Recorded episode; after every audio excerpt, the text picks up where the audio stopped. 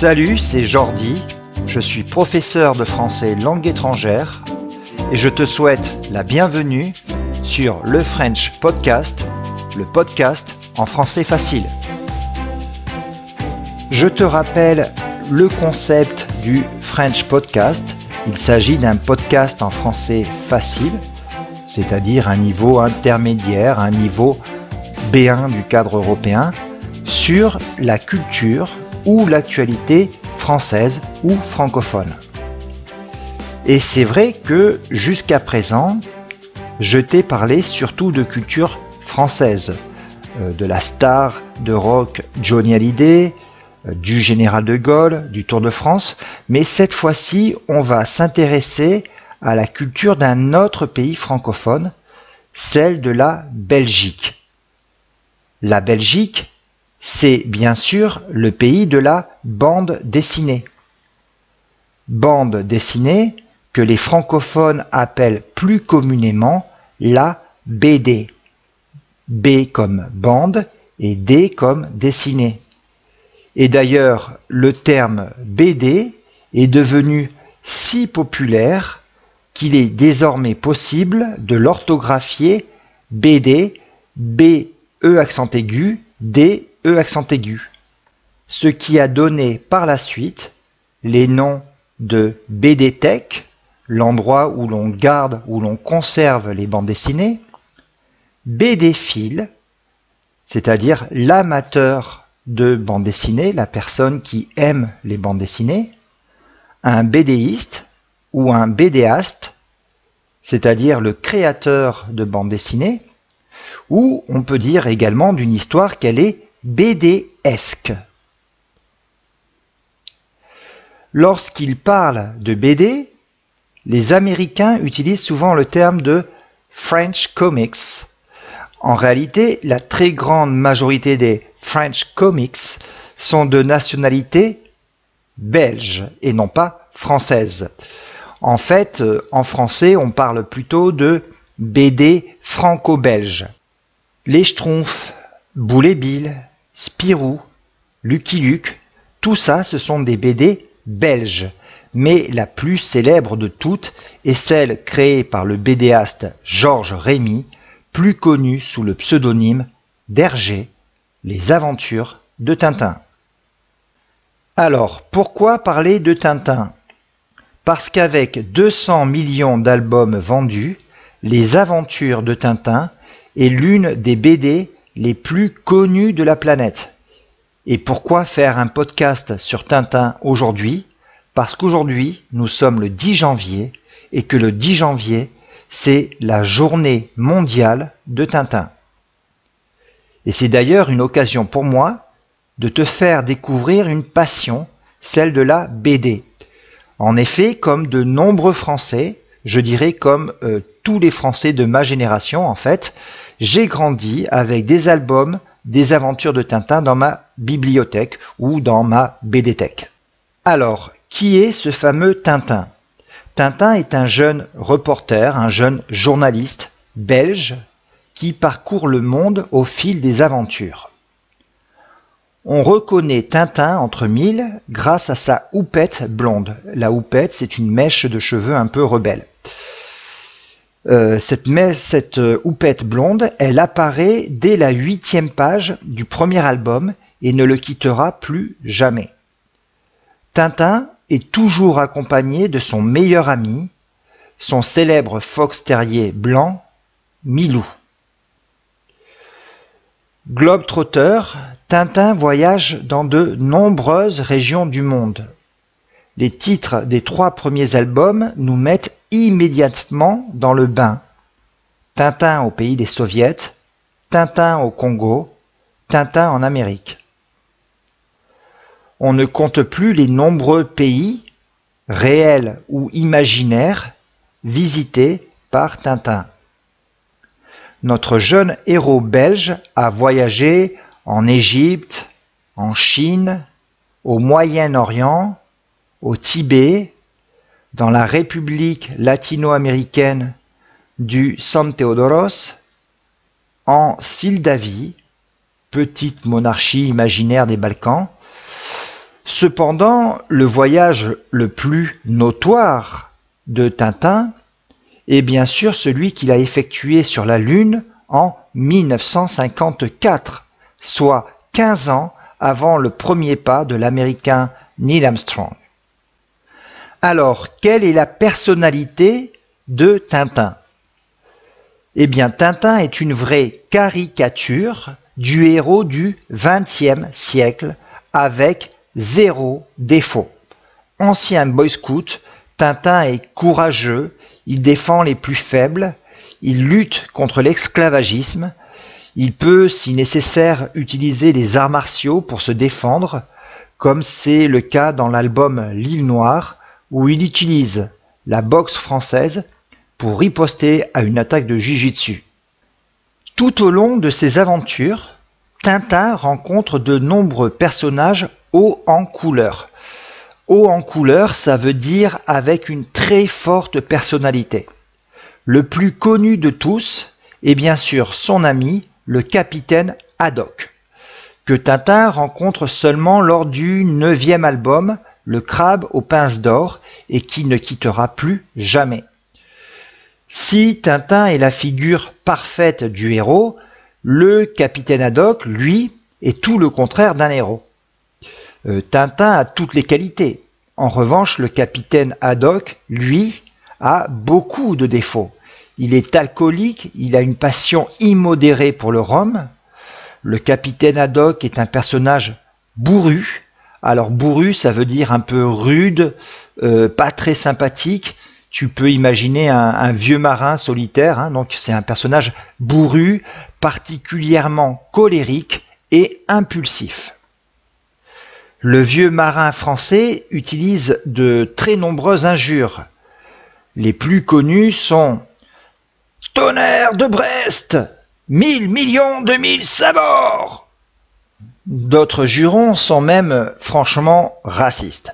Si bien qu'Hergé a dû parfois réécrire certains albums pour qu'ils deviennent plus politiquement corrects.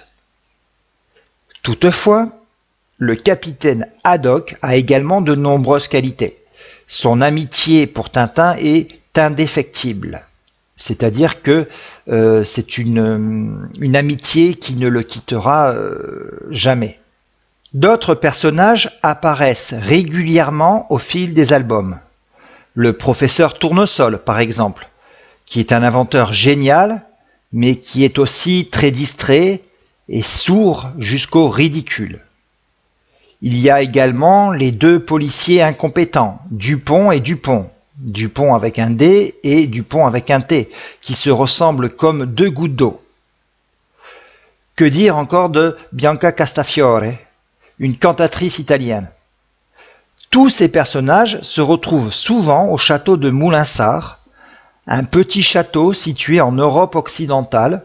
On ne sait pas très bien si le château est situé en France ou en Belgique, et c'est un endroit qui est la propriété du capitaine Haddock et qui sert euh, d'unité de lieu, l'endroit où on se retrouve au début ou à la fin des aventures. Parlons des aventures, justement. Je l'ai dit, Tintin est un globe-trotteur qui parcourt le monde. On est plongé en plein XXe siècle. On retrouve dans Tintin les grands enjeux du siècle précédent. Euh, par exemple, la lutte entre les deux grands blocs, avec euh, d'un côté les pays de l'Ouest capitalistes et de l'autre côté euh, les pays socialistes, les pays du pacte de Varsovie, dans Tintin au pays des soviets, qui est le premier album dans lequel l'auteur de Tintin, Hergé, fait une critique assez maladroite du système soviétique. Euh, on parle également des colonies de la vieille Europe dans Tintin au Congo. On parle également de la montée en puissance des grands régimes totalitaires en Europe. On parle aussi de la conquête spatiale dans les deux épisodes Objectif Lune et On a marché sur la Lune. Donc au fil des aventures de Tintin, on retrouve tous les grands événements du XXe siècle. Tous, ou presque. Il manque tout de même un événement majeur, la Seconde Guerre mondiale. Pourtant, les premiers albums ont été dessinés par Hergé au début des années 30 et les derniers dans les années 70. La Deuxième Guerre mondiale devrait logiquement occuper une place prépondérante. Il n'en est rien.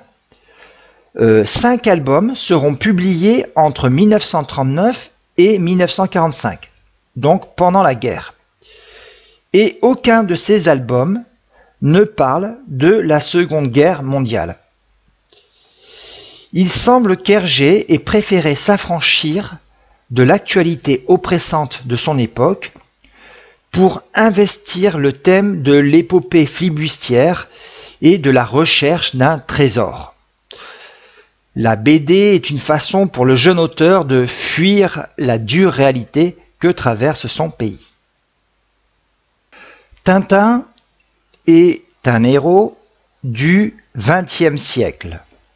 Et c'est vrai que les nouvelles générations qui découvrent ou redécouvrent les aventures de Tintin, aujourd'hui, peuvent vite être déconcertées, voire choquées par la façon dont Hergé se représentait le monde. Deux albums, notamment, sont au centre des polémiques. Tintin au Congo et L'étoile mystérieuse. Dans Tintin au Congo, Hergé tente d'insuffler à son jeune lectorat les valeurs colonialistes qui étaient alors défendues par la Belgique. Les habitants du Congo sont représentés d'une façon grossière comme de grands enfants un peu paresseux qu'il faudrait éduquer, qu'il faudrait civiliser. Précisons que lorsque Hergé a dessiné cet album, il n'avait que 22 ans et n'avait jamais mis les pieds en Afrique. Comme l'attestent ses nombreuses erreurs dans les représentations de la faune, c'est-à-dire les animaux, et de la flore du Congo, Hergé s'est très peu documenté sur le sujet et euh, il n'a fait que retranscrire les idées, les fantasmes, les croyances naïves des Européens sur leurs colonies de l'époque. L'album Tintin au Congo a d'ailleurs été écrit à plusieurs reprises afin qu'il puisse être plus en accord avec les valeurs qui sont les nôtres aujourd'hui. Ce qui est intéressant, c'est qu'en écrivant plus tard le Lotus bleu, donc un autre album de, Tintin, Hergé va énormément se documenter, euh, notamment auprès euh, d'un ami chinois qui s'appelait Chang. Donc on voit qu'au fil des aventures, euh, l'auteur Hergé gagne en maturité.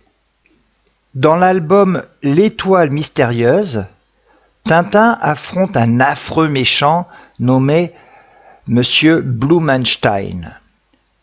Difficile de ne pas voir les représentations antisémites de l'époque. Monsieur Blumenstein, de nationalité américaine, reprend toutes les caricatures attribuées aux Juifs. Un grand nez crochu, lèvres épaisses, un cigare à la bouche, euh, un œillet à la boutonnière. Bon, là aussi, l'album sera réécrit et Monsieur Blumenstein sera rebaptisé d'un nom très belge, très bruxellois, Monsieur Bolwinkel. Il faut dire que cet album a été écrit et dessiné entre 1941 et 1942 en pleine occupation de la Belgique par les nazis. Et euh, Tintin prend part dans cet album à une expédition de scientifiques tenue par des pays alliés de l'Allemagne. L'expédition rivale, elle, est financée par cet antipathique banquier américain répondant au nom de Blumenstein. Hergé sera également accusé de misogynie. Sur les 350 personnages qui apparaissent dans les albums des aventures de Tintin, seuls 8 correspondent à des femmes. La plupart ont des rôles complètement secondaires et semblent effacés, et lorsqu'elles apparaissent, leurs représentations sont rarement flatteuses. Bref, l'univers de Tintin est un univers de caricature. Alors, faut-il lire les albums de Tintin? Ma réponse, malgré tout, est oui. Et je dirais même oui, bien sûr. Il faut les lire, mais il faut les lire avec du recul. C'est-à-dire comprendre que les personnages sont des caricatures, des représentations de l'époque. Mais les aventures de Tintin ont aussi quelque chose d'universel. On peut les lire à tout âge. Et d'ailleurs, le slogan euh, des aventures de Tintin, c'est euh, des albums qui s'adressent à un public âgé de 7 à 77 ans. Ces albums sont euh, bien sûr une invitation au voyage et ce qui, plus les aventures avancent, plus les albums se bonifient, plus le regard que Hergé porte sur le monde s'aiguise. On part de Tintin au Congo, qui est un album assez grotesque, pour aller jusqu'à euh, Tintin au Tibet, qui est, à mon sens, le meilleur des albums de Tintin. Et les thèmes abordés sont euh, également universels on y parle beaucoup d'amitié, par exemple. Très souvent, Tintin essaie d'aider ou de sauver un ami. À partir de quel niveau de français peut-on lire Tintin?